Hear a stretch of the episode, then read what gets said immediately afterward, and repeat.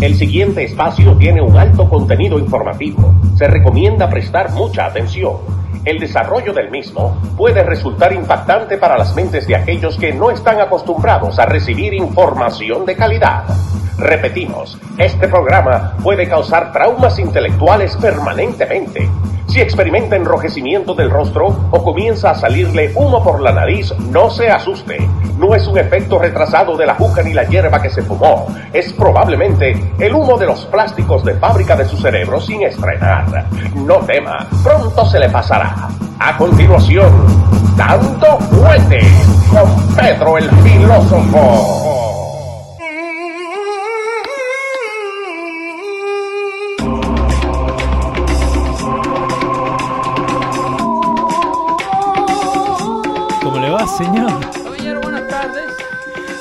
Bien. carrerita, pero estamos aquí una vez más. Estamos acá, ¿cómo le Dando? Fuerte con la audiencia de Dando Fuerte Show. Y aprovechamos e inmediatamente le mandamos saludos a todos aquellos que pacientemente esperan en el chat, Sí. intercambiando eh, ideas y dialogando sobre los temas de actualidad que aquí desarrollamos. Sí, Así señor. que Aldo Tavares, eh, Ahí está Federico Bastardo. a Federico Bastardo, Sí. se parece que no tuvo padre, porque si es bastardo. Eh, esperemos que no, ¿no? Eh, Joseph Chávez. siempre con nosotros ahí. Juan Garay, Juan Garay siempre, Dowell García, Raúl García, Joel Rodríguez, Joel Rodríguez. Hernández, Fernando Durán, Carlos Quesada. Joel que ya tiene los tickets para el viernes.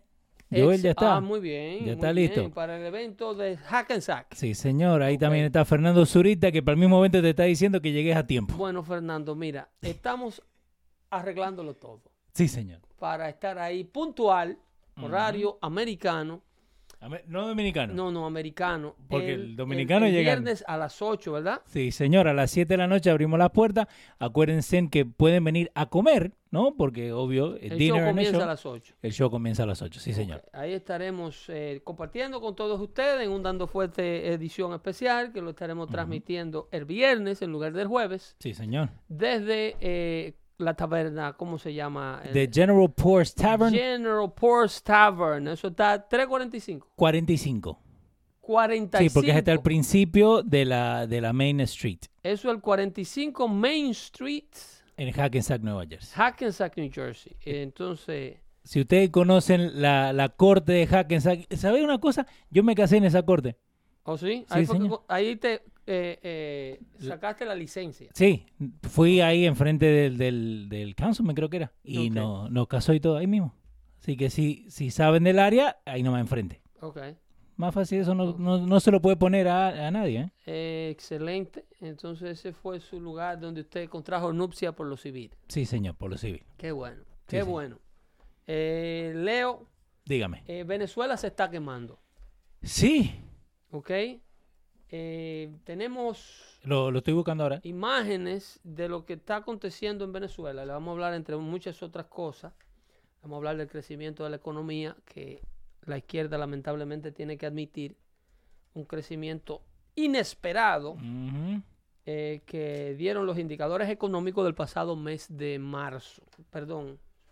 Sí, el pasado mes de marzo Sí, cuando lo dejan Eh, saber. es cuando se da la data del crecimiento económico de 3.2% que está rompiendo la expectativa del crecimiento esperado.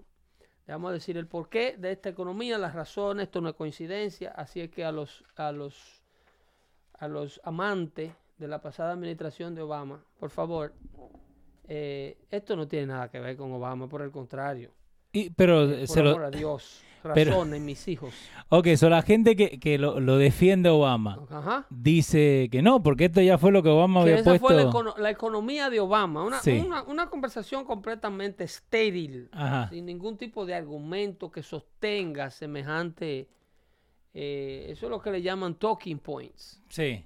eh, simple y llanamente hablando lo que le escuchan decir al otro para rellenar un espacio, pero no tienen absolutamente ningún tipo de data que avale such statements, como dicen en inglés. Eh, ahora te, te voy a... uh, sigo buscando el videito de eso, pero acá Eh, tenés lo de la eh, economía. También vamos a estar analizando esta tarde eh, esta propuesta de, de la extrema izquierda. Eh, también quiero hablarle de de la pobre eh, reacción por parte de los constituyentes del Partido Demócrata eh, que está teniendo eh, la candidatura de Bernie Sanders en, en esta semana eh, nuevecita donde le acaba de transcurrir a su lanzamiento, tan solo una semana, el hombre está logrando una reacción, una reacción contraria a lo esperado. Sí.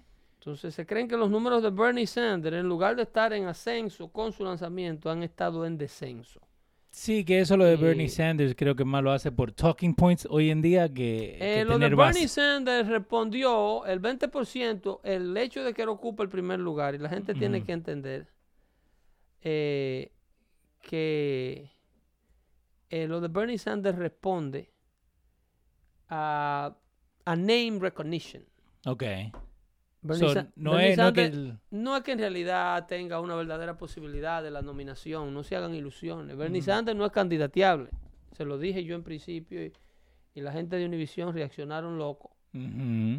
Pero Sanders, en primer lugar, tiene toda la sombra de lo que no funcionó durante la administración Obama. Ok. Más un sinnúmero de cositas personales y la falta de energía, como le dice ahora el presidente, low energy Bernie. I Sí. mean, low energy Biden. Sí. Joe, Low low Joe. energy Joe.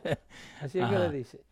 Entonces, eh, vamos a estar eh, trabajando con, con, eh, explicando eso también. Vamos a explicarle también las verdaderas razones y cómo se le dio, cómo se agarró el- este asunto del ataque de la sinagoga en California Sí. para inmediatamente arremeter. Ahí tuve que criticar a un periodista de esos que intervienen. Yo no le llamo periodistas, eso le llaman endoctrinistas, Ajá. de los que intervienen en, lo- en los medios de Univisión, en un reportaje que estaban haciendo eh, de ese acontecimiento que ocurrió el viernes pasado. Que vos sabés que no han hablado casi nada de eso. No, no, no, eso no ha dejado, eso ha cubrido. De hecho, yo me estuve quejando Ajá. con el ataque a esa sinagoga eh, porque estaba teniendo una cobertura que opacó por completo cualquier tipo de seguimiento que se le estaba dando hasta el momento a los ataques de, De Notre Dame. no, no solo Nostradamus, sino en, en, en En Sri Lanka. en Sri Lanka, Sí. Donde murieron más de 250 personas. Entonces aquí en California hay un ataque donde muere uno, que es one too many, y esto ha venido repercutiendo y la prensa no para de hablarlo, de hablarlo. Entonces eso, la parte positiva de eso es eh, comunidad hispana que me escucha. Hay que convertirse en igual de poderoso, en igual de educado Sí. y en igual de unido que los judíos para que el mundo nos tome en cuenta. Sí. Eh, ahí está Lenny Vázquez, eh, Pedro, siempre activo con nosotros. Y eh, saluda al compadre Robert Valentín, que lo puso a escuchar el show y que le encanta. Excelente para ti y para tu Sí. compadre, ¿ok? Eh, te tengo el video de lo que pasó en querido Venezuela. hermano, el hombre que, que de opinión coherente, Ah, el hombre que eh, de más alto coeficiente intelectual que participa en el chat y le da ¿Quién? seguimiento a este show. ¿Quién? ¿Eh? ¿Quién? Eh, este muchacho, Chucho. eh, Carlos Quesada. Oh, Carlos Quesada. Jesús Jesús. creía que era él. No. Jesús, Jesús, Jesús, tú sabes que eres tú, ¿eh? Tú sabes que eres tú, ¿eh? Ay, ¿ok? Dios mío. Sin ti, ¿ok? Ajá. sin ti, sin tu falta de conocimiento político, sin tu falta de, de- de sentido común, sin todas las cosas de las cuales tú careces, este show no queda como quedaría. No. Y, y el chat tampoco, ¿eh? Te Porque. necesitamos a ti. Sí, el, ah, ¿cuándo fue? ¿Ayer? ¿Anteayer? Eh, Pedro, eh, no, Pedro. eh, Jesús se que- puso. Dice Carlos que estaba, me emocioné. Se emocionó. Eh, pero Jesús se puso a pelear con toda la gente ahí en el chat, así que Eh, se pone sí, interesante. Se Sí, pone interesante. Sí, Jesús hace un buen aporte. Sí, el viernes cuando saquemos lo dando un buen chats, ahí lo puedes ver. Eh, Rick Lozano, my business has grown little by little since Trump took over. I'm in the flower business, a lot of private slash corporate events and parties in New York City. La gente que da empleo. Estamos gastando. ¿ok? Los ricos son la gente que nos emplean a todos. ¿ok? Si a los ricos no les va bien, a los pobres nos va fatal. Exactamente. ¿Ok? Ya basta y me duele la lengua de decirle que el 50% de todo el dinero recaudado en impuestos para que América corra es recaudado del 2% de la población. De lo que están ahí arriba, los Ok. anti-Bernie Sanders. Ese ¿no? 2% que la gente de Bernie Sanders odia Mm, es quien corre la economía. ¿Ok? 50% de todo el dinero recaudado en, en los impuestos que colecta Sí. el gobierno americano viene de un 2% de los contribuyentes. El 50% no paga ningún impuesto. yeah. ¿Ok? Aquí hay un 50% de una clase completamente dependiente de la clase que trabaja y contribuye. Y no se dan cuenta que cuando le quieren pelear a esta gente que se van, esa plata también se va con ellos. Esa gente no se... eh, Mario Cuomo, que es un tipo de izquierda, Sí. tuvo que expresarlo. Mario Cuomo tuvo que hacer un análisis y dejarle saber Sí. a, a- a los Anastasia Ocasio Cortés, a los Alexandra Ocasio Cortés, cuando el asunto de Amazon eh, se incomodó y dijo, oh, esta nueva ola de tax the rich, tax the rich, Pues no le conviene. taxen a los ricos, eh, pongan impuesto a los ricos, pongan... Y dice, Dios no quiera que el rico se vaya. Exactamente. Eso lo dijo él cuando estaba también hablando de, de la de la salida de más de 75 mil personas que se mudaron del estado de Nueva York en el pasado año 2018. Entonces, eh, esa cantidad, esos capitales, eh, se van Sí. con las personas que salen y las empresas ni se digan. Y, Cuando y- las empresas le ponen impuestos, le ponen impuestos, le ponen impuestos, un día recogen, montan toda la maquinaria en un camión chao. y se van a fabricar lo que sea que fabrican o hacer lo que sea que hacen fuera de un estado que no le ponga tanto impuesto. Y, y esa misma gente que está haciendo las leyes, ellos tienen en su presupuesto esa plata que va a entrar. Like they have it in their, for their fiscal year. No, no, eh, eh, los liberales. Bueno. Óyeme, los Dicen que no, pero- Los liberales, los liberales primero gastan el dinero. ¿ok? Ellos primero ofrecen el dinero. Sí, regálalo. Lo regalan, lo gastan. Sí. Eh, una de las cosas con la que yo voy a estar en ultra desacuerdo con el presidente Trump, y esto- esta noticia hay que esperar en que la desarrollen, es en la ley de infraestructura. Ok. ¿ok? El presidente Trump está coqueteando con, con Chuck Schumer Ajá. eh, con un programa de 3 trillones de dólares en gastos de infraestructura. Ok.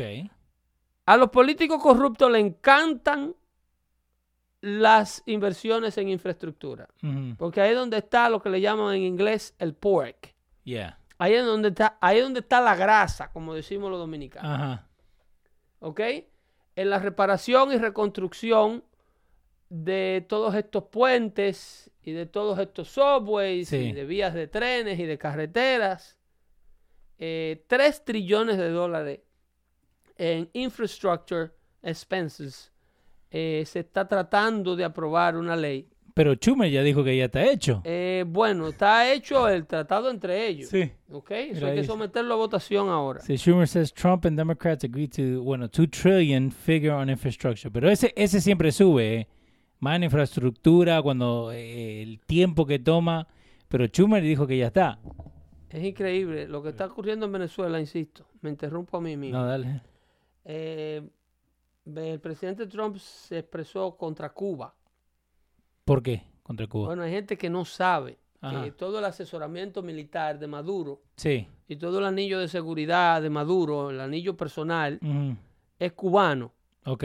Eh, los cubanos están metidos en Cuba hasta los dientes. Eh, dice, ah, mientras Venezuela se derrumba eh, en dramáticas escenas del caos televisando la violencia eh, el martes, el presidente Trump eh, advi- advirtió ah, que impondría una completa y verdadera sanción en forma de embargo a la isla de Cuba. Si sus tropas no paran de operar eh, y eh, en una forma de venganza, porque esta gente están formando los escuadrones de la muerte venezolanos en el país suramericano. Dice el asesor de seguridad nacional John Bolton alegó eh, el martes que tropas cubanas estaban manteniendo a Maduro en el poder.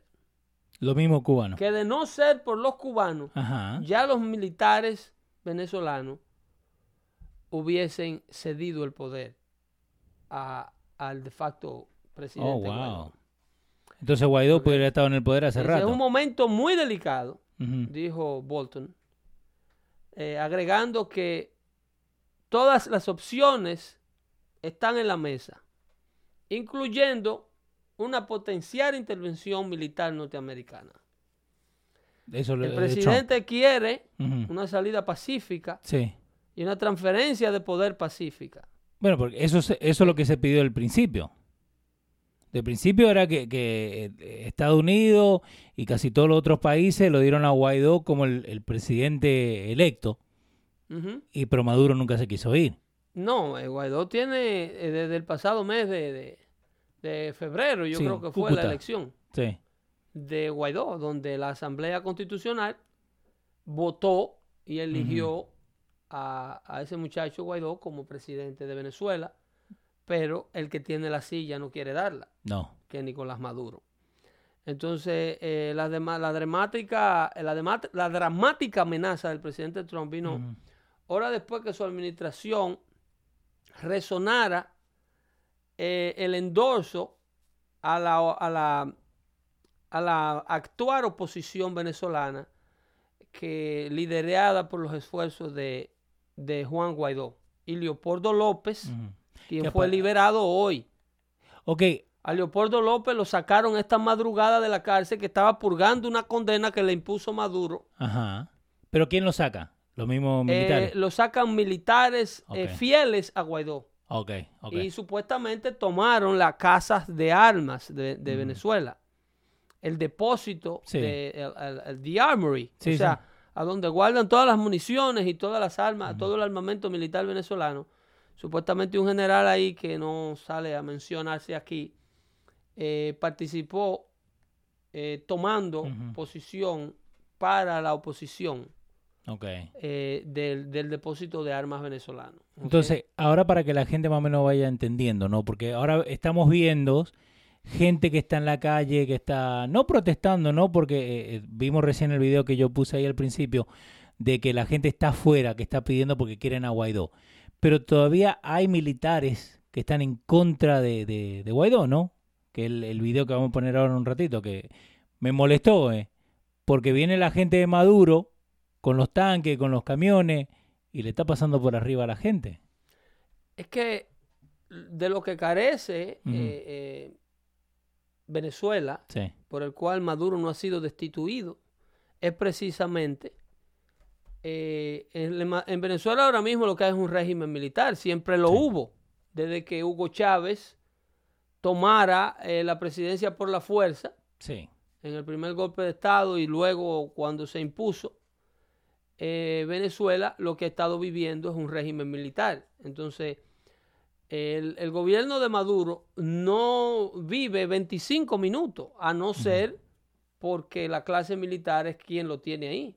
En Venezuela van a caer, cuando Maduro salga y todo esto pase, Sí.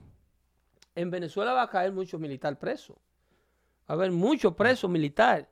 ¿Y, y cuánto tiempo vos ves esto que, que este, este- esta guerra, ¿no? En sí, esta, esta pelea, hasta que lleguen al, Bueno. a la casa de gobierno, ¿no? si se logra la salida de del actual ocupante de la silla del Palacio de Miraflores de una manera pacífica, eh, estos arrestos se van a poder llevar a cabo y enjuiciamientos, tú verás enjuiciamientos que se llevarán a cabo seis meses, un año más tarde, Eh, por parte de la nueva administración. Venezuela al principio de todo esto va a estar, ojalá y así sea, ¿ves? Eh, va a estar muy ocupada eh, identificando cuáles han sido todos estos perpetradores de, de- de toda esta violencia contra el pueblo venezolano, empezando por el caso, por el la persona que está a cargo de todo el, el movimiento armado que se llama Diosdado Cabello, que se cree que ya no está en Venezuela. Si Diosdado Cabello no está en Venezuela, Cuba. es porque teme ya que el régimen no tiene, eh, que ya no hay vuelta atrás, que Maduro se tiene que ir o se tiene que ir. Pero sabemos que Maduro está en Venezuela todavía porque no se ha escuchado nada. Maduro está en Venezuela, supuestamente. Por eso te digo, Quien supuestamente. se cree que no está en Venezuela es su brazo ejecutor, que es Diosdado Cabello. Ese. Ese, ese es la figura. Ese señor, una vez pase todo esto, es un lo que le llaman un famoso criminal de guerra. El primero que buscar. Ese señor tiene que enfrentar la justicia de manera. Nicolás Maduro, si actúa astutamente, astutamente, puede de que consiga eh, evadir eh, eh, el castigo que merece. De actuar eh, astutamente, Maduro puede conseguir un exilio en Cuba o en Nicaragua. Ujú. ¿Por qué no hasta en Ecuador? no, no sé con este actual presidente Lenin, No, no creo.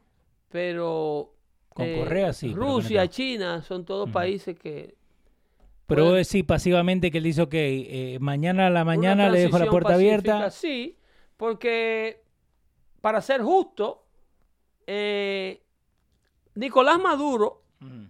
es parte de un movimiento popular. Ok. A Maduro lo respalda un- una cantidad de gente Sí. venezolana. Eh, y si se viera o se quiera ver para tratar de ser objetivo, a él le corresponde cierta inmunidad diplomática. ¿Por qué? Porque representa un sector de- de- del pueblo venezolano bastante grande. Maduro no llegó aquí solo. Ajá. Sí, porque Eh, era, era camionero. No solo eso, sino que pusieron. cuando yo le digo a ustedes Ajá. que em, el, el pueblo venezolano no merece Ajá. una intervención norteamericana. Esa siempre ha sido mi posición. Sí. Y he explicado las razones por las cuales los Estados Unidos no va a intervenir a Venezuela. A pesar de que la opción militar nunca se puede quitar de la mesa, porque entonces las presiones diplomáticas no surgen ningún efecto. Cuando tú estás tratando de presionar a un dictador a que se vaya, si ese dictador sabe que lo tuyo solamente es palabra, él no le va a hacer caso a ninguna de las presiones que tú estás metiendo. They're gonna call you bluff. dicen, ¿Entiendes? La gente lo que están es. Entonces tú tienes, son tres puntos que Estados Unidos eh, presiona para tratar de eh, prácticamente derrocar este tipo de régimen. Ajá. Tú tienes punto número uno, son las sanciones económicas. Sí. Tú agarras y sancionas, eh, bloquea eh, a el país donde se están llevando a cabo los atropellos, en este caso Venezuela. Eh, se la pone difícil para hacer sus transacciones comerciales. Sí.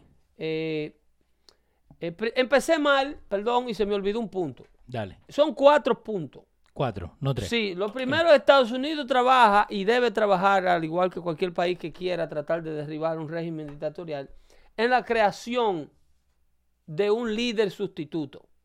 Ok. ¿Ok? Que en Venezuela ya lo Que en este caso es, la- eh, es el movimiento de Juan Guaidó. Entonces, una vez tú tienes, porque tú no puedes, que fue lo que le pasó a los Obama, a Hillary Clinton y a Barack Obama Sí. con, con Libia. Ok. Ellos removieron a Gaddafi y no tenían un sustituto con respaldo popular para, para reemplazar a Gaddafi.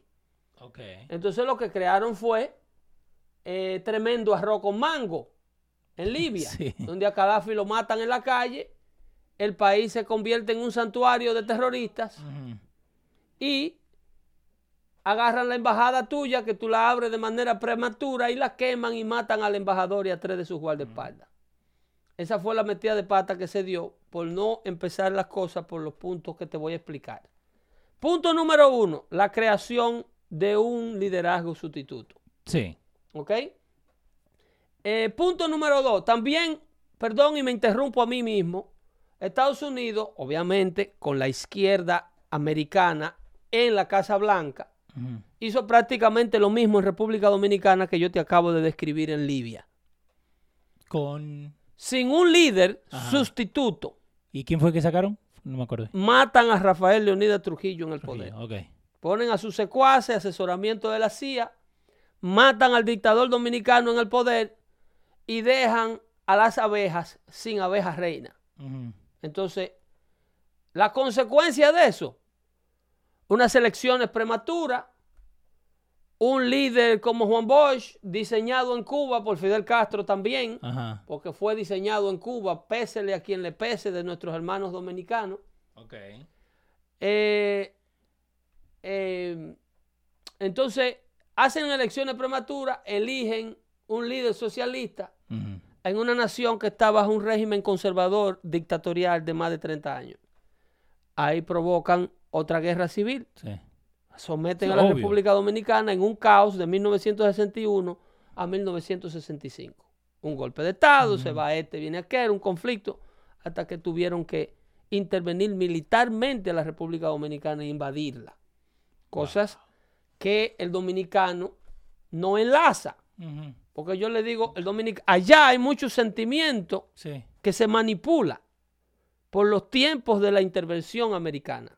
Cuando un país es intervenido, cuando un país es invadido, como puede ocurrir en Venezuela, quien único pierde es la sociedad americana y sus contribuyentes. Y para no decirte qué tanto pierden sus soldados, que son los que más pierden, los padres que mandamos nuestros hijos a los frentes de batalla y, y eventualmente le puede pasar a alguno de esos muchachos y a los muchachos.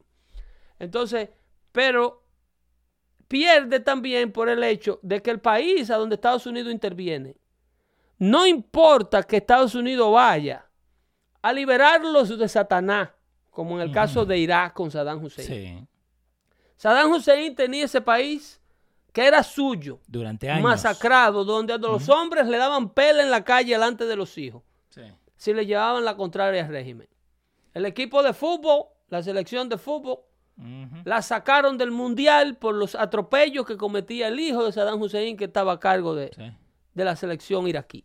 Sí, le dieron eh, sanciones que hasta el día de hoy No que jugar en, en Pakistán. No, pero ellos no podían participar No, no, en la pero Copa. te digo, después que lo dejaron jugar, ni podían jugar de local en su casa. Tenían Ya. que jugar en Pakistán. Oye eso, ¿eh? oye eso. Entonces- Futboleo cuando quieran, arroba yo futboleo. me pueden seguir. No, no, no. De fútbol no voy yo a discutir contigo. El asunto es ese. El Dale. asunto es ese, que entonces, cuando tú haces este tipo de, de metida de pata, Sí. como la que hacen los regímenes o los presidentes americanos de izquierda, señores, presten atención y busquen, hagan una, busca, una, una búsqueda o una investigación para que ustedes vean la cantidad de golpes de estados y presidentes que han sido removidos de sus presidencias con transiciones violentas de países que luego caen en conflictos civiles. Asocien ese número de golpes de Estado mientras hay presidentes liberales en la Casa Blanca o presidentes demócratas, que es lo mismo. ¿Ok? Comenzando del 1914, del 1916, cuando la República Dominicana es invadida por primera vez por tropas norteamericanas. Pero, y Ahí el presidente Woodrow Wilson, demócrata, hace dos términos, e invade la República Dominicana del 1916 al 1919. Entonces luego, durante la administración de John Fitzgerald Kennedy, Sí. Que no hay más, no hay más demócrata que. ¿ok? Prepara el, el- el- el- tristemente fallecido presidente, prepara Sí. la remoción y muerte del dictador Rafael Leonidas Trujillo. Sí. Kennedy demócrata. Y luego su vicepresidente Lyndon Johnson OBJ. ¿no? El- eh, eh, eh, Lyndon Johnson, LBJ, exacto. Prepara la invasión de la isla. Luego de que el país cae en un caos y un conflicto, como caen todos los países, que Estados Unidos, obviamente Estados Unidos no, yo diría la izquierda americana, le remueve sus presidentes sin la preparación de un liderazgo previo. Pero no aprenden de- del pasado. Los, los izquierdistas no, porque el izquierdista no lo mueve una ideología de prosperidad. A la, izquier- a la izquierda americana lo mueve una ideología de poder. Ellos no quieren llevar justicia a los países donde intervienen. Ellos quieren mantener la hegemonía Ajá. y el endoctrinamiento del país que intervienen. Y lo logran, y lo logran, hasta el momento, con mucho éxito, lo han logrado. Pero ¿por qué te lo venden de otra manera? La intervención americana en la isla de la Hispaniola, que es hoy día la casa de la República Dominicana, Sí. Del 1919 y el 1965, ambas por administraciones liberales demócratas de los Estados Unidos, De acá. dan al traste con un pueblo que odia a los Estados Unidos, pero no a la izquierda. Odia a la derecha. Ajá. ¿Tú me estás entendiendo? Sí, no, yo te entiendo. El dominicano que vive en los Estados Unidos, que son alrededor de 2 millones, Y el dominicano de la isla, todos aman y admiran la política estadounidense de Barack Obama y su partido. Empañetado toda la pared allá de Obama. ¿eh? Ellos adoran Sí, sí. todo, to- los líderes americanos buenos, para la mayoría del dominicano, son John Fitzgerald Kennedy. Franklin Delano Roosevelt, eh, Jimmy Carter, El presidente Bill Clinton, Sí. el presidente Barack Obama y todo lo que es política conservadora y líderes de derecha, en el caso de la República Dominicana, uno de los pactos más importantes que hizo la República Dominicana, que una vez fue removido y llegaron al gobierno aquellos que violaron ese pacto, hoy la República Dominicana es un santuario de droga. Sí. Porque el pacto se hizo durante la administración de un presidente llamado Joaquín Balaguer, que era ciego, y se, ¿Cómo hizo, y se hizo con la administración de Ronald Reagan. Ok. Y luego andando fuerte, yo le voy a poner aquí a ustedes ese video cuando Balaguer es invitado a la Casa Blanca de forma personal por el presidente Ronald Reagan, donde el presidente Joaquín Balaguer le agradece al presidente Donald Reagan su política exterior para con la República Dominicana y toda la cuenca del Caribe, explicando lo efectiva que es para combatir la pobreza y el narcotráfico, a diferencia de las políticas anteriores implementadas por el presidente Kennedy y por el presidente Jimmy Carter. Eso se lo da como agradecimiento un presidente que era conservador dominicano. Joaquín Balaguer, Ahora, que cometió muchísimos atropellos ajá. porque los que vivían en la República Dominicana bajo su mandato Sí. no eran santicos. Eh, amigo, acá la prenda está diciendo, Pedro, muchos dominicanos no saben qué es la izquierda o qué es la derecha. Yo te cuento, Pedro, yo conozco... Vale, vale que lo aprendan, ¿eh? No, no, no, pero eso... y para eso hacemos dando fuerte. Porque yo conozco un montón de dominicanos y es la primera vez, te lo juro, y no porque está acá enfrente mío y estamos haciendo esto, pero es la primera vez que alguien me lo detalló así. Porque cuando vos le hablás, no, porque los padres de la patria, no, porque esto, no, porque esto, lo otro, pero nunca te ponen los puntos sobre la mesa. No, y cuando acusan a los Estados Unidos, Ajá. por ejemplo, en el caso de la República Dominicana, dicen, no porque los gringos, Sí, sí, sí, los yankees. no porque los americanos, no, no, espérate, hold on, los americanos son mucha gente. Somos. Óyeme, desde el principio de la creación de la República, a la re- Duarte, libertador de la República Dominicana, ofreció lo que le llaman el Cabo Samaná, que es una península larguísima, de la parte, una de las partes más preciosas que tiene la isla de la Hispaniola. Ajá. En su grupo de libertadores estaban tratando de persuadir Ajá. al presidente de turno en los Estados Unidos, eh, Eh, no me acuerdo si era eh, James Monroe. No, no, que no era Monroe. Eh, inclusive creo que hasta eso, eso data desde Jefferson. Ok. En cuando se le está ofreciendo la. República Dominicana, eh, eso es Cabo Samaná, pero si te sales del mapa, vas a ver la península completa. Esa Oh, península esto. completa, Ok. ¿ok? Se la estaban ofreciendo a los americanos para una base militar. Un tal Vieques, como Puerto Rico, Es más una menos. especie de Vieques, pero con peores consecuencias porque Vieques está separado de Puerto Rico, unas millas, Ajá. Muchas el- Y millas. esto estaba bien conectado. Esto es una península accesible desde tierra. Oh, wow. Entonces, eh, un líder, un presidente republicano, creo que yo creo que fue luego de la guerra civil bajo el mando de Abraham Lincoln y, y tengo que corroborar esa data Ok.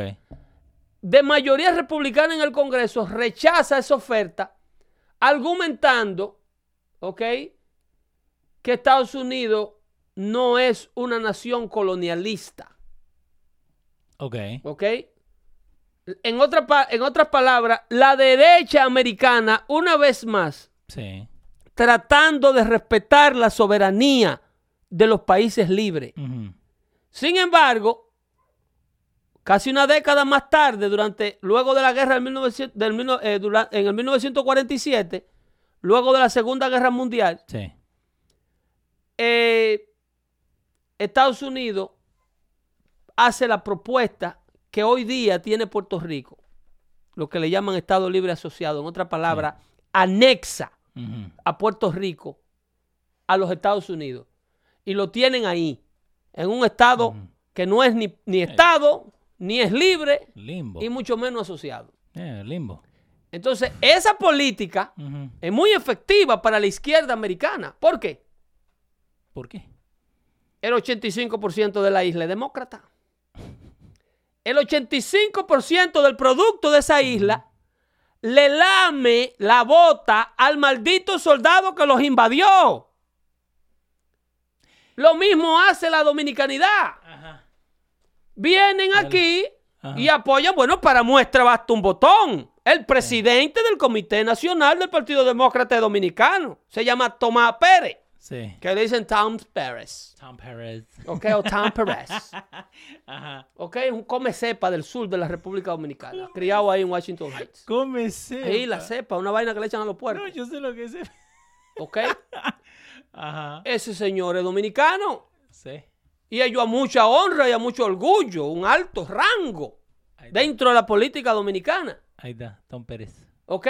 Le lamen la boca, Ajá. la bota al soldado que los invade. Mire, ese es el presidente de origen dominicano del Comité Nacional Demócrata. Del DNC. ¿Ok? Sin embargo, Este. los dos Ajá. episodios más mancillantes, los dos episodios de peor eh, eh, calidad de vida, los dos episodios de, de mayor problema civil en la sociedad dominicana, fueron auspiciados durante los tiempos de las dos invasiones que Estados Unidos intervino a la República Dominicana. Y en ese proceso, quienes lo hicieron fueron los líderes de la izquierda americana. Si Cuba, a mí, perdón, si Venezuela hubiese estado haciendo esto y el movimiento de, indep- de- de remoción de Maduro venezolano hubiese llegado hasta aquí, con Hillary Clinton en la Casa Blanca, a Maduro lo hubiesen matado en las calles de Caracas hace tiempo. Apenas apareció Guaidó o antes. Desde que ellos encontraran el primer títere Ajá. y El que el asunto se volviera suficientemente popular. El primer pero. Exacto. Porque ellos lo que hacen es un- una sustitución de régimen. Ellos lo que dicen es, la izquierda no es suficientemente buena en Venezuela. Nosotros vamos para allá a asesorarnos de que Venezuela tenga el concepto americano de izquierda, de por vida. Entonces, vos lo que me estás diciendo ahora que Venezuela, no que tuvo suerte, no, pero están idealmente en el mejor momento para sacar a Maduro y ese régimen, porque tienen el, el support de Trump, ¿no? Y de, y del, de los republicanos, porque si fuera Hillary, Obama o cualquiera, las cosas no hubieran quedado como quedaron en Santo Domingo, en Siria, en Irak. Permíteme Dale, contestarte eso luego. dale. Para contestarle a los muchachos del chat. Sí. que están confundidos con el término izquierda-derecha. Ok, esa, dale. Esto yo lo expliqué en otra ocasión. Vamos al principio de nuevo. Dale. El término izquierda Ajá. nace durante la Revolución Francesa. Sí. ¿Ok? En Francia, cuando el pueblo francés se revela, que lo hace luego que lo hizo el pueblo americano en el 1889, Ujú. perdón, 1789. En el 1789, Francia se revela. Entonces, cuando todo pasa, que derrocan al rey Luis XV Sí. y comienza un sistema de gobierno parlamentario con representación popular, quedó la sociedad francesa segregada. Sí. ¿ok? Así como está el mundo moderno en la actualidad, segregada, izquierda y derecha. Entonces, el movimiento de, de Napoleón comienza ahí, en Francia, que es lo que luego se va y se esparce por todo el mundo. ¿Por qué la Revolución Francesa, a pesar de que fue una imitación de la Revolución Americana, y no es el concepto ni el principio de la democracia como, la- como lo es la americana, pero ¿por qué es más popular? Obviamente, porque la versión, eh, ¿cómo yo te digo? Es la versión copycat, Ajá. es la versión carabelita, 2.0. ¿entiendes? Sí. Es, el, es el Android. No, no, no, no. Es el Android Sí. version, nada, nada iOS Ajá. de las independencias mundiales y de los sistemas demócratas mundiales. Entonces, cuando ellos se reunían en el Parlamento, que la sociedad vuelve y baja el caos del el- de la guerra civil francesa, todo el mundo viene, ok, el rey era malo, pero no había que matarlo.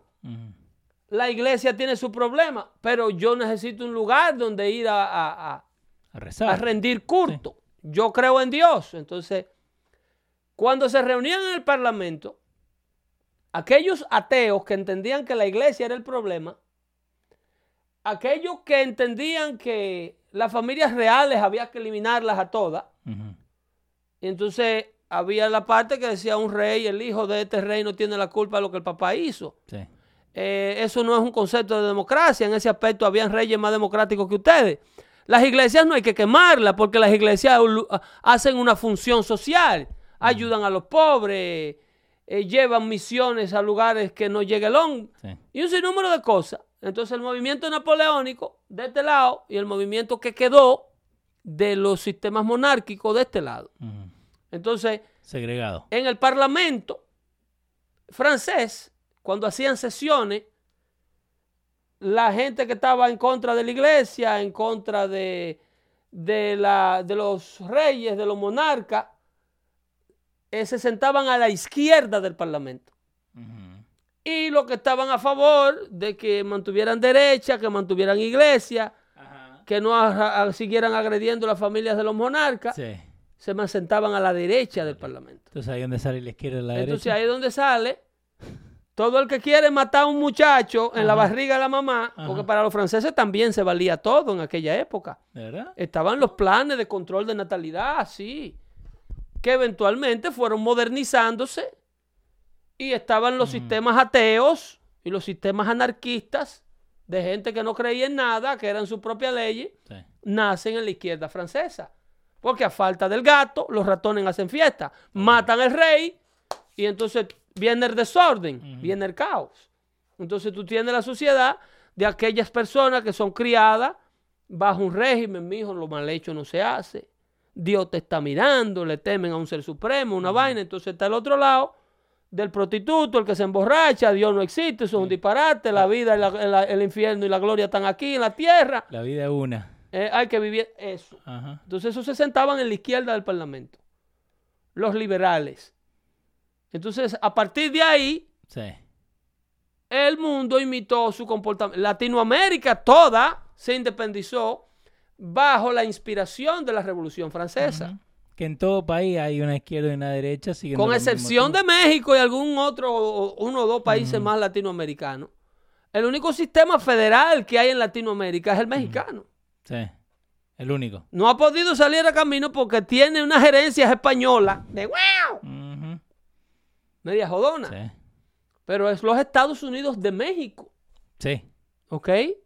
México tiene un sistema, eh, una democracia representativa que no es lo que le llaman el famoso true democracy. Que muchos mexicanos ni saben que se llama Estados Unidos de México.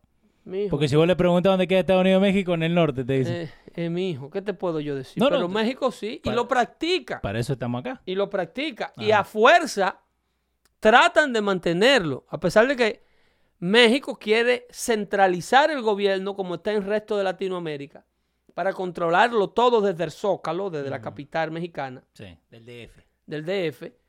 Y el mexicano se rehúsa, porque tiene el ejemplo del vecino del lado, donde ese mismo sistema prospera y funciona.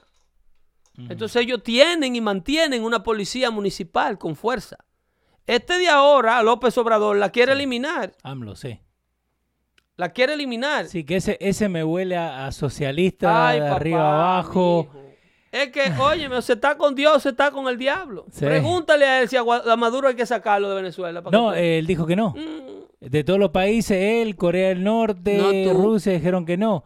Eh, volvemos a, lo- a los cuatro puntos de Venezuela, porque sé que nos fuimos por el otro lado, pero las cuatro cosas que necesitan para poner hoy en día para que Venezuela no sea otro. Según Zurita, Sí.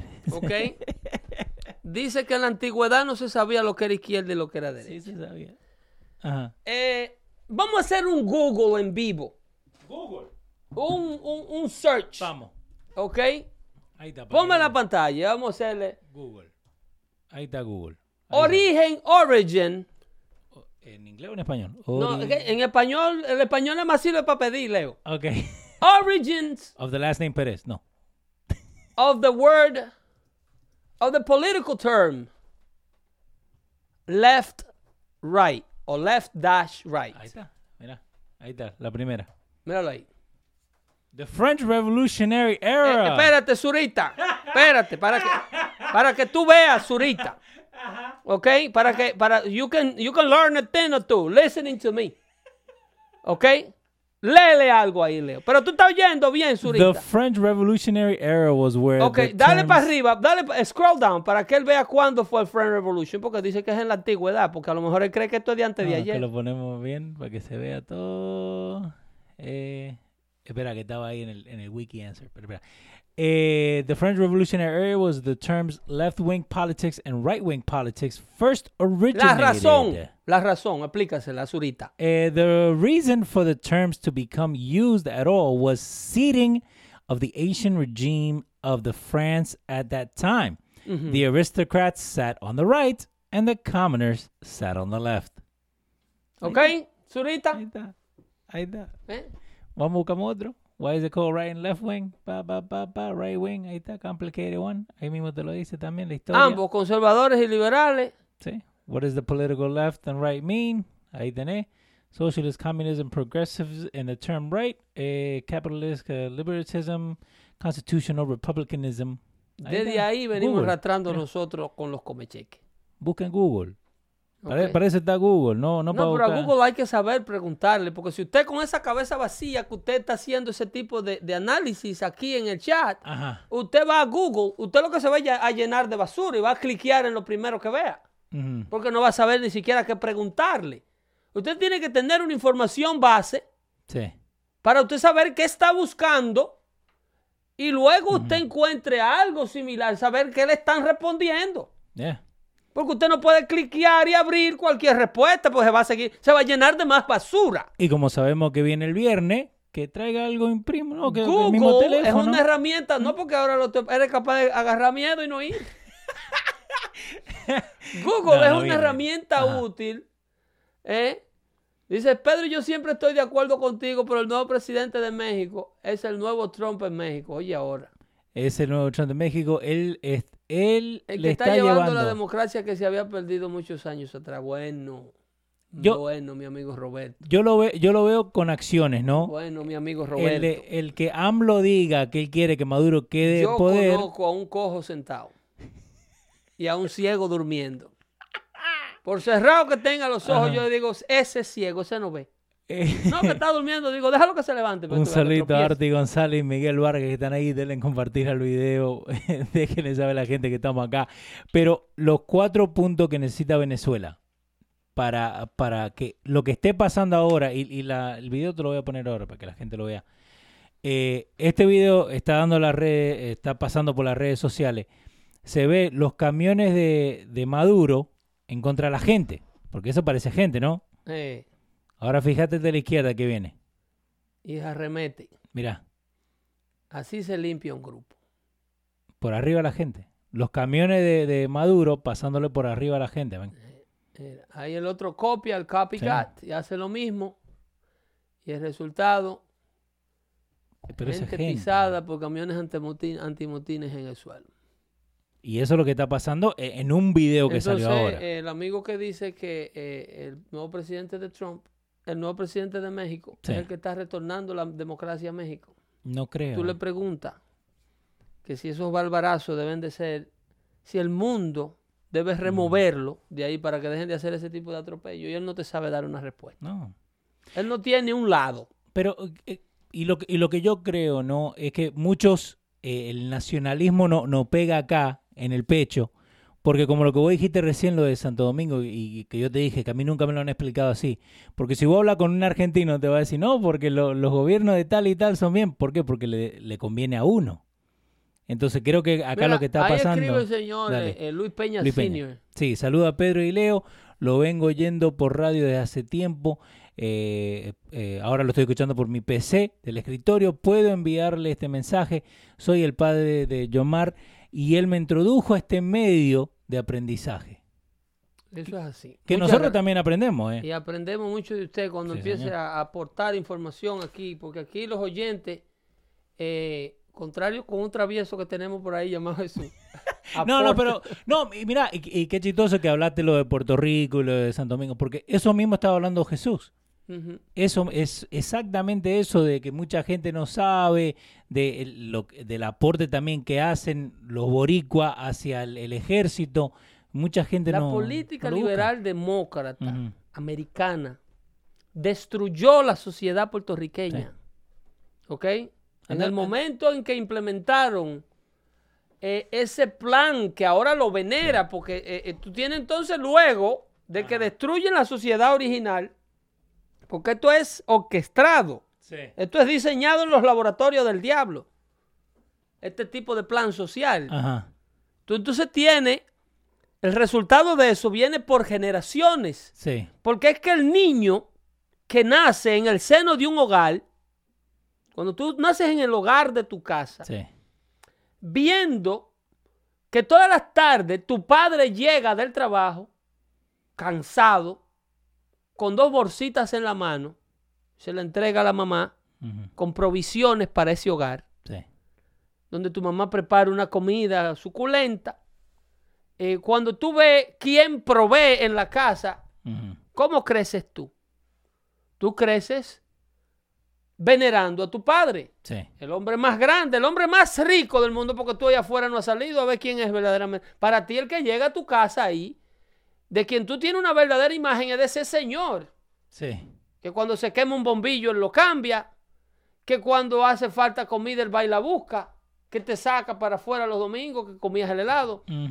Esa imagen, esa imagen, la, la izquierda liberal demócrata la sustituyó por el partido. Ok. ¿Tú me entiendes? A- Ajá. es la imagen del niño, del padre que proveía. Yo te Sí. estoy hablando, let's paint the picture Sí, sí, of una familia. two poor family. Of, of, uh, anywhere. Dos familias de escasos recursos. Ujú. Tú tienes un padre con un trabajo en una factoría y tú tienes una madre soltera que vive en un edificio De Naicha. de luego que se creó lo que le llamaban el The Great Deal, que es lo que ahora eh, Ocasio Cortés quiere replicar a The Great, a The Great New Deal. Sí. ¿Ok? The New Green Deal. Porque la de ella ahora es verde y Sí. nueva. Porque esa es inspirada Por la plata. no por lo que se hizo con. Franklin Delano Roosevelt en el 47, que es el father, ese es el papá del welfare. FDR Sí. es el padre de la política social americana. El hombre que crea eh, el, el income, garantiza Sí. un ingreso a través de welfare a la familia pobre garantizado a través de... eh, entonces ahí donde eh, el gobierno sustituye al padre por el gobierno. Ajá. Entonces el resultado de esto es que el niño que nace en ese sistema, en lugar de agradecerle al padre porque no existe, a quien le agradeces al gobierno. Eso se queda en tu disco duro. Eh, Esos cupones de alimento, Ajá. esos cheques que se comen esos muchachitos, eso tiene un efecto permanente. Un ser humano para salir de ahí tiene que chocar fondo, pero de una manera, eh, eh, eh, conocer a Dios. sí. Para que la gente sepa, lo que le vamos a poner ahora en pantalla, si nos están escuchando por el podcast, lo vamos a decir. Es un, un póster de 1944. Ahora, tenemos que saber que terminó la guerra mundial, ¿no? Correcto. Entonces, ¿qué dice allá abajo, Pedro? Ahí For- abajo dice For lasting peace. for the lasting peace and security for all. ¿No te vas a acordar otra cosa? Se- Security for all, Medicare for all. Medicare for all. Exactamente. Exacta- No porque eres el padre. 44, Pedro. Eres el padre de la política. 1944. Óyeme, él, a donde Ocasio Cortés sale, hablando el otro día que dijo una barra basada, Sí. cuando habla de que la constitución americana tuvo que, haber, tuvo que ser reformada, que tuvieron que introducir, introducir la enmienda 27, fue Sí. por este señor. For uh, FDR. Porque FDR fue electo tres términos. Porque lo de ellos es poder. ¿Ok? Él fue electo tres. Él fue electo tres veces. Pero no ella que ella dijo que era otro y eh, she had the names mixed up. ¿Cómo es? Que ella dice en uno de esos que creo que estaba hablando de Lyndon B. Johnson o algo así. No, Que- no, no, no. Ella estaba hablando de la enmienda 27. Ok. Si ella quiere venir con su cuento de sacar la pata que metió, eso es otro cuento. ¿Ok? Ella, ella estaba hablando de la enmienda 27. Sí. Que se, se re- se- supuestamente se pasó para impedir Ujú. que Delano Roosevelt, con su gobierno tan exitoso, fuera detenido. Para impedir que fuera electo de nuevo. Entonces, en otra palabra, eh, La enmienda 27 pasó cuando ya este señor tenía 12 años muerto. Eso es verdad. Ay, ¿Ok?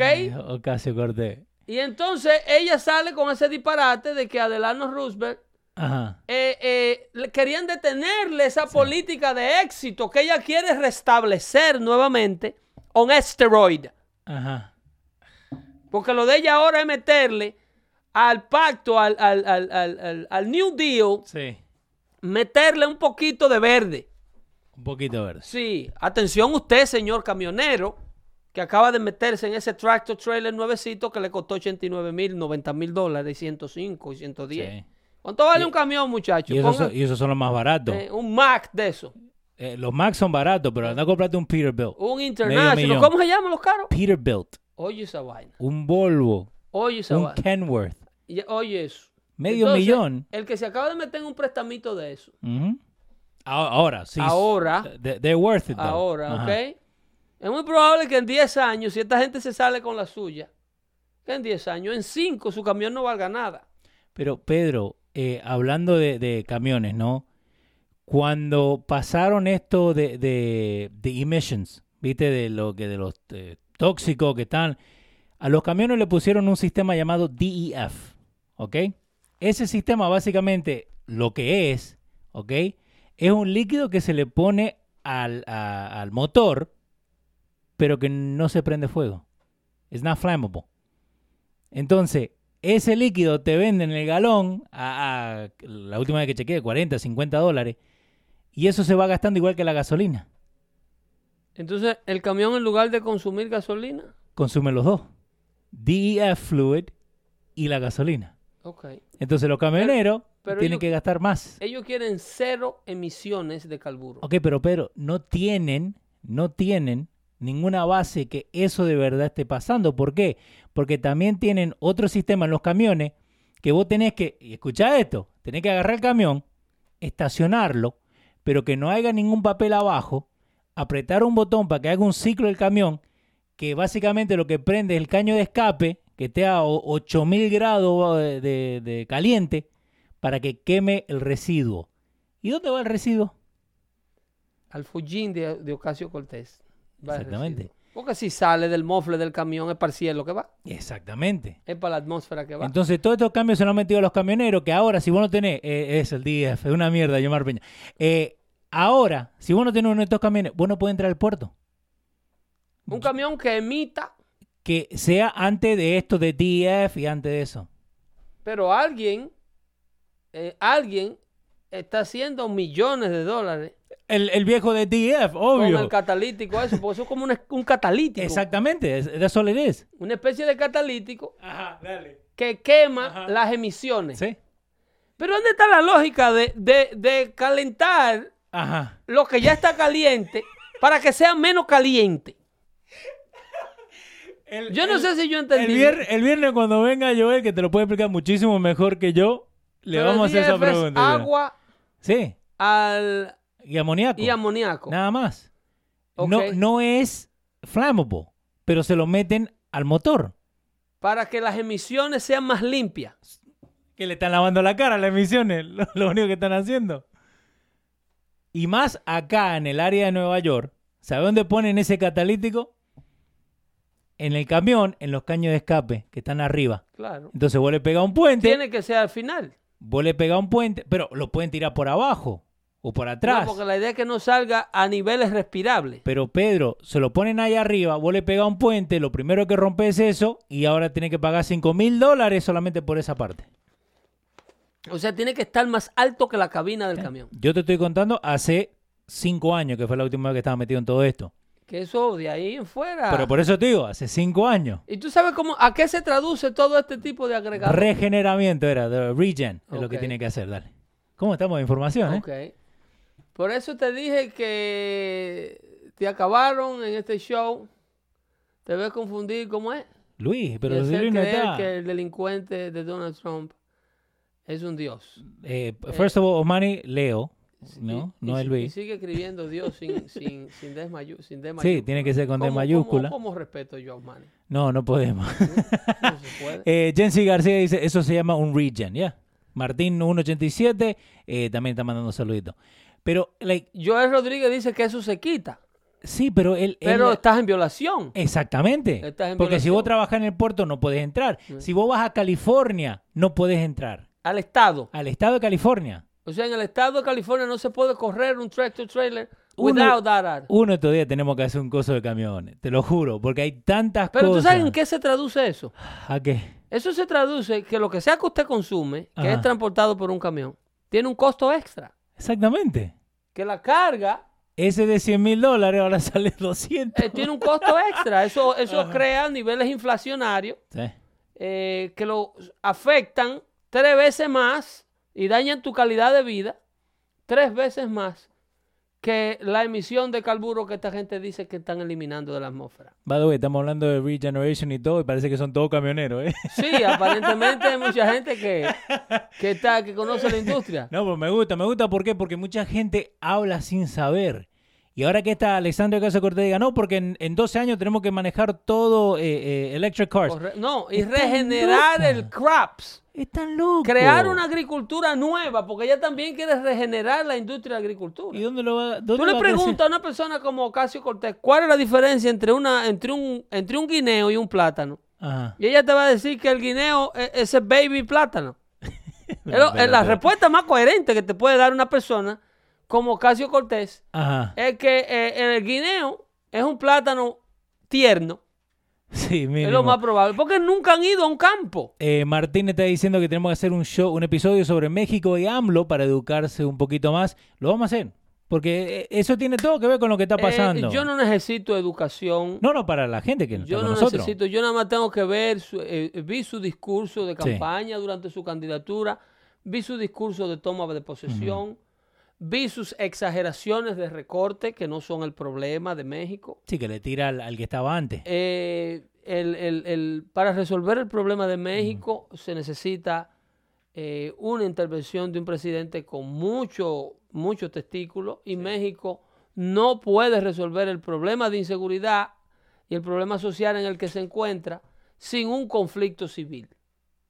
Eh, suena catastrófico, pero cuando las sociedades se meten en esos niveles de corrupción, Sí. Cuando las sociedades se alejan tanto de la claridad, es imposible que vuelvan sin que ocurrezca un poco más. Lo de Venezuela mismo, antes Sí. de arreglarse, tiene que empeorarse un poquito más. Sí, vos decís que lo que está pasando ahora, Eso es una... ¿cuánto tiempo le da? You gotta get worse in order to get better. Ajá. Porque hay que... Venezuela sale. creó esto y por eso era que yo te decía ahorita Sí. que yo decía y, y digo que el pueblo venezolano no amerita una intervención americana. Que no, o sea, el sacrificio de vida del soldado americano para un pueblo venezolano que todavía no ha demostrado con quién ha de estar Sí. una vez libre de Maduro. Porque ¿Cómo así? mira lo que sucedió en Siria. Ajá. Pero no tenemos La izquierda Guaidó. americana fue Ajá. y liberó a... Sí, pero es que Guaidó no garantiza Ah, que Venezuela va a ser una transición entre un país democrático pro América Ok. una vez liberen a Maduro. El mismo Guaidó le da una brega del diablo agradecerle a los Estados Unidos los esfuerzos que se están llevando a cabo. ¿Por qué? Porque Venezuela es un país de izquierda. Venezuela entendí. creó a Hugo Chávez. Y estos, estas personas que le están pasando por arriba con estos camiones son chavistas disgustados. Chavistas que lo que están es triste porque el chavismo no triunfó. Porque Maduro no es Chávez. Lo- Porque Chávez murió a destiempo. Por eso están ellos en la calle. Sí. ¿Tú me estás entendiendo? No, y en otro Entonces tú tienes un presidente en la Casa Blanca Sí. que está mirando esa situación. Y dice, no, espérate, yo no voy a mandar a mi muchacho para allá. Para yo resultar el malo de la película. Con los mismos venezolanos. Que me tiren zapatazos como le tiraron a George Bush en Irak. No, papá, tú tienes que darme mucho más evidencia de ahí. Para yo, óyeme, esto no quiere decir que yo no estoy a favor de tu causa. ¿Ok? Yo lo que te quiero decir es que este problema es tuyo y tú, Venezuela, eres la que tiene que resolverlo. Si tú no me demuestras a mí que dentro de las filas de la sociedad venezolana, que ya tocaron fondo, o que tú lo que quieres es liberarte de uno de tus dictadores porque te salió mal la cosa, Estados Unidos no va a arriesgar. Mira, Donald Trump habla como un... Donald Trump habla como hablo yo Ajá. como habla un dominicano, como habla un, Sí. un cubano, como habla un tigre de la calle. De la calle, El sí, otro sí. día vi yo un rally de Donald Trump, el rally del pasado sábado, Ajá. creo, no sé dónde. Eh, dice, yo, con el problema de ISIS, eh, eh, me dicen que nosotros le estamos dando Ajá. billones de dólares al ejército de Arabia Saudita. Sí. Dice, Arabia Saudita. Le dice al... Así habla Donald Trump, así habla, traducido palabra por palabra, así suena. Sí. Dice, Arabia Saudita le estamos dando nosotros ese dinero. Billones de dólares al gobierno más rico del mundo. No, y, y lo peor es que la gente lo cree. Cuando a mí me dijeron que nosotros habíamos firmado ese acuerdo con el rey, yo llamé al rey. Así suena el hombre. Ajá. Y yo le dije, rey. yo llamé al rey. Y le dije, rey, Ajá. Pero ay, si es a ti que te está masacrando, no es a mí, ni es a los americanos. Y tú Sí. tienes todo el dinero del mundo. ¿Cómo es que tú necesitas el dinero de los americanos para tú defenderte de ISIS? Sí, que eso es lo peor. ¿Cómo es que tú necesitas la ayuda de los militares? No, no, rey, no, le dijo rey, no. Así que Donald Trump suena en inglés. Yeah. Dice, En I call español. the king. And when he, when he answers the phone, I tell him, king, Pero how come we giving you so much money? When you have so much money. exactamente. Usan la, usan la plata. Esto no había venido nunca. Ajá. Cuando estos elitistas de Washington escuchan a ese hombre hablar así, cuando un líder de otra nación escucha a un hombre hablar así sin todo ese rodeo, sin toda esa vaina, Sí. que le dice, mira, de tú a tú, loco, mira, esto no puede seguir pasando. A, a papá. Eh, olvídate esa vaina, que to- olvídate de eso, que aquí no hay dinero para pagarle a ustedes Sí. por su protección. Esto se acabó. Usen ustedes el dinero de ustedes protegerse. Y si ustedes necesitan que le ayuden con logística y unas armas que tenemos cómodas ahí para la Ajá. venta, Para la venta, obvio. ¿ok? nosotros la tenemos aquí y se la facilitamos porque sabemos que ustedes la necesitan. Pero de los bolsillos Ajá. de nosotros aquí, pagando y trabajando y pagando taxes. Y ustedes controlan el petróleo del mundo allá. No, así no es. Con la plata que tienen No, allá. así no es. Porque es que el mundo está bajo la percepción de que todo el que necesite una ayuda militar de Estados Unidos tiene que dársela. Que somos el, el security guard del Eh, mundo. Sí, cómo no. Para después, mira, Ajá. Estados Unidos es el problema. Yeah. Esa vaina no se puede sacar de ojo. Cierran. No, saque, saque. Saque a full. Eh, se, se nos está yendo No el hay que tiempo. tener cuidado. Se nos está yendo el tiempo y, y nos ha quedado mu- Ahí tiene muchas la cosas. imagen. Ahí Eh, volviendo puesta. al tema de California, con el que abrimos el show del ataque a la sinagoga, donde mataron a esta señora Sí, y al rabino lo hirieron en una mano. que no han hablado nada Eh, de esto. tuve un problema en Univision porque critiqué a uno de los periodistas que hace entrega para ellos en el show de la mañana. Sí. Y el doctor Mejía, mi amigo, comunicador fino, un hombre muy instruido, eh, pero trabaja para un network que le tienen una mordaza todo en la boca. Ajá. Le pregunta, tras su, corie- tra- tras su curiosidad como comunicador, Sí. le pregunta al tipo, se me olvida el nombre ahora, que está reportando un día después de la tragedia. De lo que pasó que murió viernes. una persona. Y él reporta el lunes, perdón. Ok. El lunes, y el doctor le pregunta, eh, muy ansioso de conocer luz en este tema, porque el hombre está reportando del lugar de los hechos. Sí. ¿Qué sabemos del perpetuador, del perpetuador de estos hechos? Eh, de su origen. No sabemos qué origen étnico tiene. Eh, ¿De qué familia viene? No, no se sabe quién es la familia. Su religión o afiliación a alguna... Algo, dame algo. No se sabe qué religión eh, pertenece el hombre. ¿Cómo que no se sabe, Pedro? Óyeme, ¿Cómo que no se sabe, todo, Pedro? pero espérate. Ajá, dale. Y él le dice, ¿alguna asociación previa con algún grupo político? Ajá.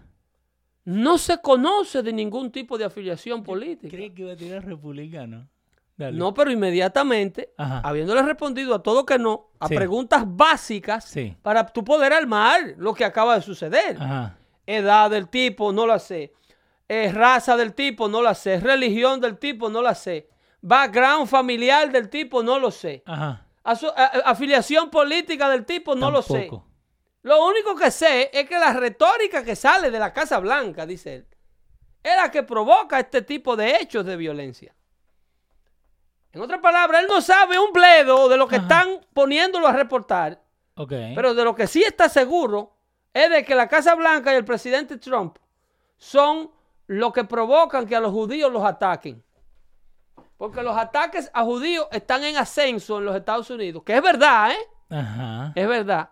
Pero ¿por qué no nos damos cuenta de esto? Entonces, como cuando tú ves al New? York Times, que publica aquí la suástica, Sí. ¿ok? Con Bibi Netanyahu, y el otro señor acá, eh, Ese no lo tengo. ¿Quién creo es? que es su primer ministro, este, no sé Ajá. a quién le habrán destruido la cara ahí. Pero cuando tú ves ese nivel de antisemitismo, estas son las inspiraciones, porque ahora se sabe que el tipo era un nazi, un simpatizante de los nazis. Sí, John T. Ernest. Entonces yo te voy a preguntar, Y en dos minutos te encontré la información, digo, ¿no? no, no, un productorazo. Es un productorazo. Entonces tú tienes la otra imagen que te mandé, Sí, ahora te lo pongo. que es donde Donald Trump eh, está eh, Caminando un perro. caminando a un perro. Ese perro es Bibi Netanyahu. sí. Míralo. Donald Trump es un judío ciego. Supuestamente, esos son otros de los cartoons de New York Times. Que después tuvieron ellos que pedir disculpas por esa imagen y Ajá. retractarse. Donald Trump es un seguidor de- de- del presidente. En otras palabras, el presidente americano Sí. Es un judío ciego llamado Donald Trump. Que, lo- que tiene un perro guía Ajá. que es el ¿qué primer ministro de Israel. El, recien- Wow. el recientemente reelecto ministro de Israel, Bi- Bibi Netanyahu. Entonces, ellos quieren que ese tipo de concepto que ellos le están mandando al mundo sobre los judíos y sobre la nación israelita, ellos dicen que eh, Donald Trump, con un yerno judío, Ajá. y Donald Trump siendo uno de los presidentes evidencialmente más protectores de Israel, Sí. el único hombre que mudó, la, que declaró a Jerusalén la capital de Israel. Una promesa que no habían cumplido 40 presidentes antes de él. Y que creo que todos habían dicho que le iban a sacar, ¿no? Ellos dicen que es En él el problema. ¿Mm? Yo- ellos, dicen, ellos dicen que Donald Trump es el que provoca los ataques que están en ascenso. Sí. Los ataques a judíos y el antisemitismo en América sí está en ascenso. Pero la razón de eso Ajá. es precisamente la política de proteccionismo del presidente Trump para con Israel. Pero, y también... Que es el presidente Ajá. que más ha cuidado a Israel en la historia de la clase blanca. Pero- Entonces, cuando la izquierda americana y el mundo lo que quiere es que Estados Unidos le saque los pies a Israel, Sí. que lo dejen solo, como en el caso de Obama, que se lo dejen a Irán, al cual él le regaló 160 billones de dólares, Sí, le regaló toda la casa. para que ellos lo compren de misiles, se lo den a Hezbollah, y el tigre de Irán, el, el, el, el mulá, el ayatollah, dice claro que hay que desaparecer a Israel de la faz de la tierra. Entonces, cuando tú tienes un presidente así, en la Casa Blanca, como Obama, que apoya a los regímenes que quieren erradicar a los judíos de la faz de la tierra, Sí. entonces los ataques a judíos en el territorio americano merman. Pero es porque se están llevando a cabo con cohetes allá en la casa de ellos. Sí. Es porque los intereses, porque los judíos están así de nerviosos. Pero cuando tú tienes aquí un presidente que protege a los judíos y al pueblo de Israel, a la izquierda no le queda otra que rebelarse contra ellos y los atacan en sus lugares de worship, Ajá. que fue lo que pasó en, en, en Pittsburgh Sí. y fue lo que pasó en California. Sí, que ese de Facebook lo Como ellos saben que la agresión no, no está en la Casa Blanca, ahora ellos lo agreden de manera personal. ¿Y por qué no nos podemos dar cuenta Entonces de eso? tú tienes un presidente Barack Obama, Ajá. pana full, Sí. de, del Nation of Islam, Ajá. que es amigo personal de, de- Sí. eh, que dice que los judíos no son, ¿cómo son? ¿Raman? Ra- eh, el re- no el, eh, El reverendo- no Jeremiah no. Wright sino el otro The Nation of Islam ese es Farrakhan Ese Farrakhan. ok. Louis Farrakhan Sí. ese que dice que son termitas Ya. ¿ok? comparándolo como mismo lo comparaba Hitler ¿entiendes? pero Sí, el, sí, el antisemita Donald Trump Sí. Eh, Lo pintan así. ¿ok? le dice termita y le dice satanic Jews Wow. le dice. A los judíos le dice satánicos judíos. Y ese hombre dio múltiples viajes a la Casa Blanca cuando Obama era presidente y son amigos personales. Sí. Y fueron al, al cementerio, al- al- después que él dio el discurso de los Satanic Jewish. Estaban Bill Clinton y toditos ellos juntos allá, Jesse Jackson, a Sí. Charlton y toditos jangueando en el motorio de Arita Franklin. Estaban todos juntos. Entonces, los antisemitas, los Ajá. antisemitas son el presidente Trump, Sí. que tiene dos nietos judíos, un yerno judío, Sí. que mudó todos los intereses americanos y reconoció a Israel como la embajada eh, israelita. Y que cuando Bibi Netanyahu viene, los recibe por la puerta de adelante, contrario a Obama, que los recibió por la puerta de la cocina Porque no podemos sacar la foto. para Pedro. que la prensa no lo viera con él. No podemos sacar la foto, Pedro. ¿Tú me estás entendiendo? Queda mal la foto. Eh, queda mal. Está respaldando a un tipo que está masacrando a los palestinos. Y recuérdate que Jesucristo era palestino. Ujú. ¿Recuerdo? Sí, Entonces, tú me dices a mí quién es el antisemita. ¿Qué partido es que le dio un curul a Ilan Omar en Washington? ¿Eh? A la El que curul. tiene la venda aquí. Sí, ¿Y sí, qué sí. mujeres son las que votan por la mujer que no se puede dejar ver el cabello? Porque sus libertades religiosas no se lo piden, no se lo permiten. No. Entonces, todas estas mujeres liberadas, liberadas como Ocasio Cortés, apoyan ese régimen. Yo me, yo me pregunto si Ocasio Cortés está dispuesta a renunciar a su belleza femenina, a opacarla Pedro, Pedro, en el nombre de la... Pedro. Ellos le dan toda esta fama a estas cosas porque no lo viven ellos mismos.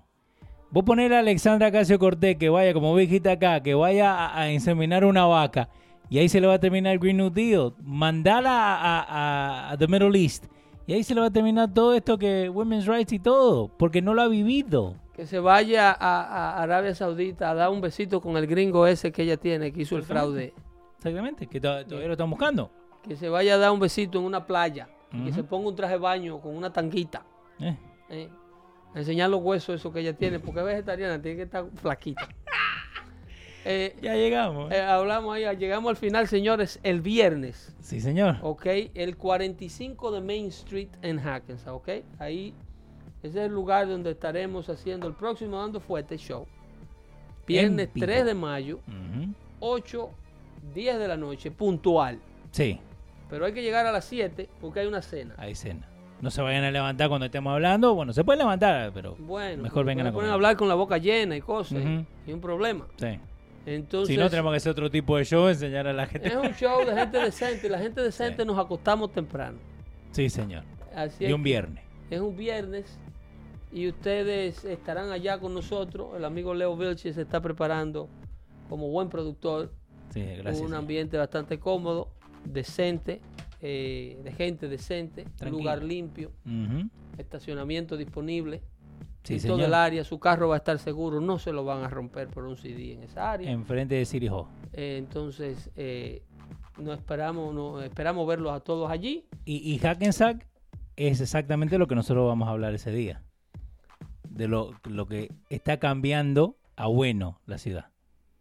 Ok, ok, hay mucha historia positiva de lo que está ocurriendo en lugares como este. Señor, hay un mundo ocurriendo fuera de las cuatro paredes Sí. del vecino que no quiere creer en el sueño americano, que está vivito y coleando. Ok, Ok, así es que eh, ese mundo hay que tratar de verlo, porque Sí. existe y está disponible para todos aquellos que crean en el sueño americano.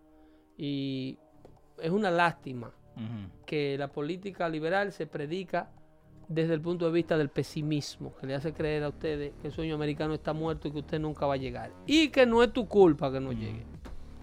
¿Ok? Ese es el gran problema. It's not your fault. Yeah. ¿Ok? Be creative. Think friendly. Seize every opportunity. Laugh out loud and often. Make your heart sing. Envision greatness. Don't wait for tomorrow. Today is the day. Today's the day. Eso lo dice la carpeta que Leo me dio para apuntar, hacer las anotaciones del show. ¿ok? Ayuda, eh, ayuda. ¿Ok? Así Ayuda. es que ese muchacho está rodeado de energía positiva. Trate usted de hacer lo mismo para que usted vea que le va a ir bien en la vida. ¿Ok? Así que dando fuerte está creciendo. El network está creciendo. la aplicación de los radios. Primicia le de diste. los radios, ¿eh? Primicia, porque no lo he tirado todavía. Está casi disponible. Ya está casi. ¿Ok?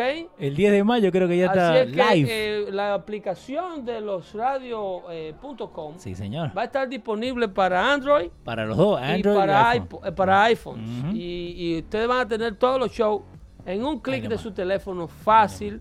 El, el listado de los shows, Sí. si se perdió alguno, ahí va a estar, van a estar bien organizaditos todos los episodios.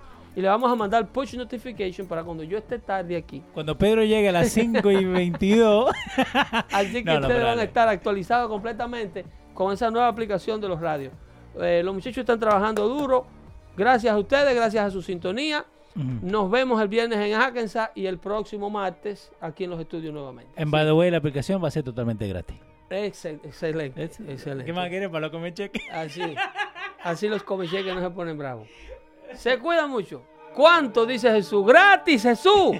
Gratis. ¿Ok? Te cuesta entender eso. Buenas tardes. Bye bye.